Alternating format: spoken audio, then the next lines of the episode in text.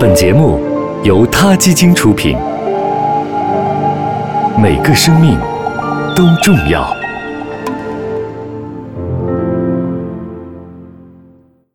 欢迎收听今天的他 Radio，获取每天最新节目推送，请关注他 Radio 微信公众号。不仅有音频文字版，还有更多关于动物的精彩资讯哦。一八五九年，护士的鼻祖弗洛伦斯·南丁格尔在他的护理日记当中写道：“宠物往往成为病人的最佳伴侣，对于长期的病人尤其如此。”他还写道：“对于被困在同一个房间里达数年之久的瘫痪病人来说。”有时养在笼子里的一只宠物鸟会成为他唯一的欢乐。南丁格尔的思想在当时或许有些超前，他认为，如果病人能够喂养和照料动物，就应该鼓励他们去做，这有利于他们的康复。而时至今日，动物疗法已经得到了广泛的认可。亚洲动物基金的狗医生就曾定期探访广州、深圳和成都的自闭症儿童中心，给这些特殊的儿童带来欢乐的瞬间。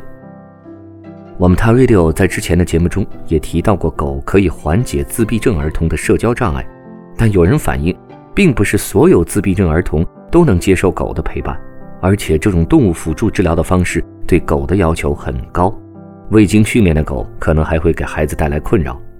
其实还有一种动物天生自带治愈功能，也能成为动物医生。美国普渡大学的玛格丽特·海尔认为，天竺鼠。可能天生就是自闭症儿童最好的陪伴。为了弄清楚跟天竺鼠玩耍是否能缓解自闭症儿童的症状，玛格丽特的团队做了这样一个实验。这项研究的设计很简单，不会给孩子或者天竺鼠产生任何不良的刺激。研究团队给参与实验的自闭症儿童佩戴了能够测量皮肤电反应的腕带。我们的皮肤能够产生一种低度电流。这种电流能够反映人类交感神经系统的活性。当人类产生紧张、激动的情绪时，皮肤的电活动会增加；而当我们情绪放松的时候呢，皮肤电流的活动就会减少。测量的结果显示，一旦自闭症儿童开始和天竺鼠玩耍，他们的皮肤电反应和看书或者玩玩具的时候相比，会开始猛然下滑。天竺鼠对这些儿童有着显著的镇静作用。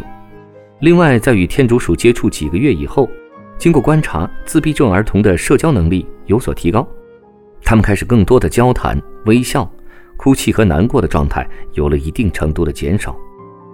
天竺鼠的天性就决定了它能够很好的陪伴人类，它们胖乎乎的样子笨拙可爱，虽然是鼠类，却比普通的老鼠更要招人喜爱，而且它们的个性十分温顺。虽然天竺鼠的种类很多。从大数据上看，它们的数量绰绰有余，但是不代表它们就不应该得到保护。生活在巴西的一个小岛上的圣卡塔琳娜州天竺鼠，现存数量只有四十到六十只左右了。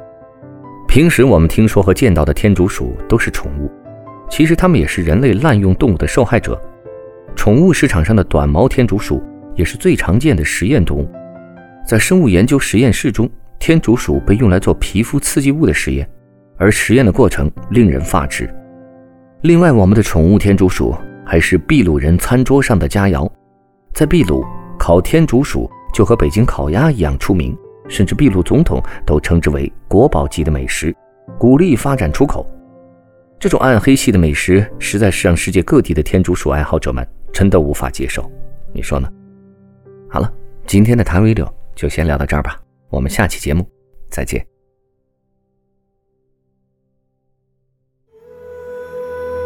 他 Radio，中国大陆第一家动物保护公益电台。在这里，我们讲述动物的喜怒哀乐，尊重生命，善待动物。他的世界，因你而不同。